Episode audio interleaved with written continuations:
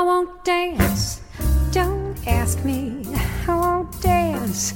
Don't ask me. I won't dance. Monsieur with you. Olá, bem-vindos ao Simples Vinho, onde a gente desfruta toda a complexidade do vinho de forma simples, quase um bate-papo. Hoje eu vou compartilhar com vocês a participação que eu fiz num outro podcast, no Ficções, do Marcos Ramon.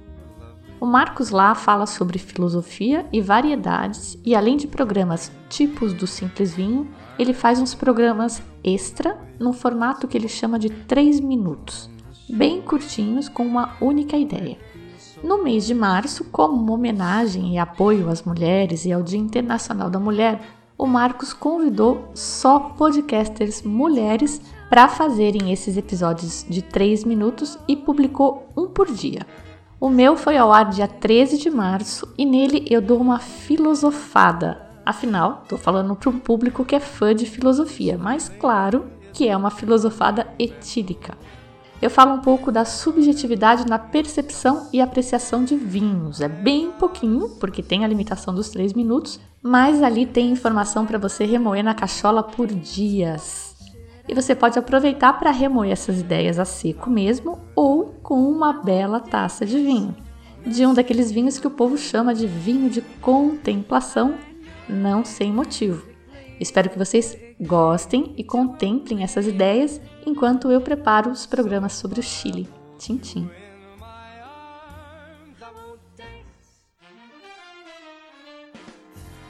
Olá, eu sou a Fabiana Knossaisen do podcast Simples Vinho, onde, guess what? Falo de vinho.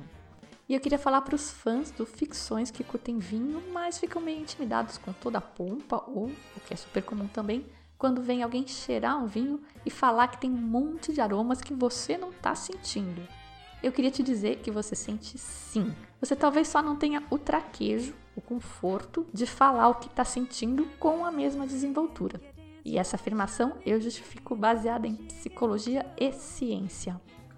Nossa capacidade de olfato, na verdade, não varia muito. Somos, na média, igualmente capazes de identificar aromas. O problema é que essa identificação passa pela associação do aroma em questão com o banco de dados que é a nossa memória.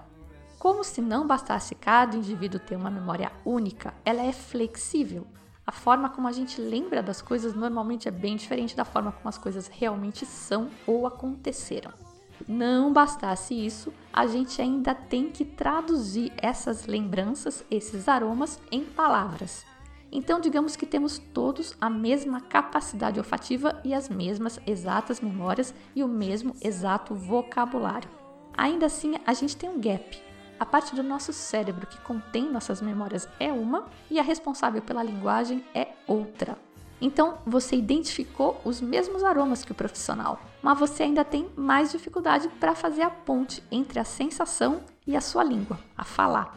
Já deve ter te acontecido de identificar um cheiro e não conseguir dizer que cheiro que é. Parece que está na ponta da língua, mas não sai.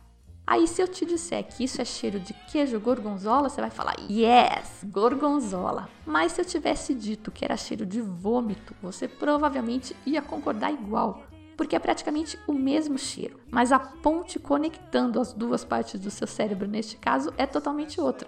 O contexto muda tudo, ou a sugestão, como nesse exemplo do vômito, ou num experimento bem famoso em que estudantes de enologia percebiam aromas totalmente distintos no mesmo vinho, caso ele parecesse ser branco ou tinto. Era o mesmo vinho tingido. Foi comprovado por tomografia que eles acreditavam de fato que eram vinhos distintos, ou seja, não fique chateado porque você acha que não sente os aromas que os profissionais dizem sentir, porque nem eles sentem. Ou sentem aromas que não estão lá. Ou estão.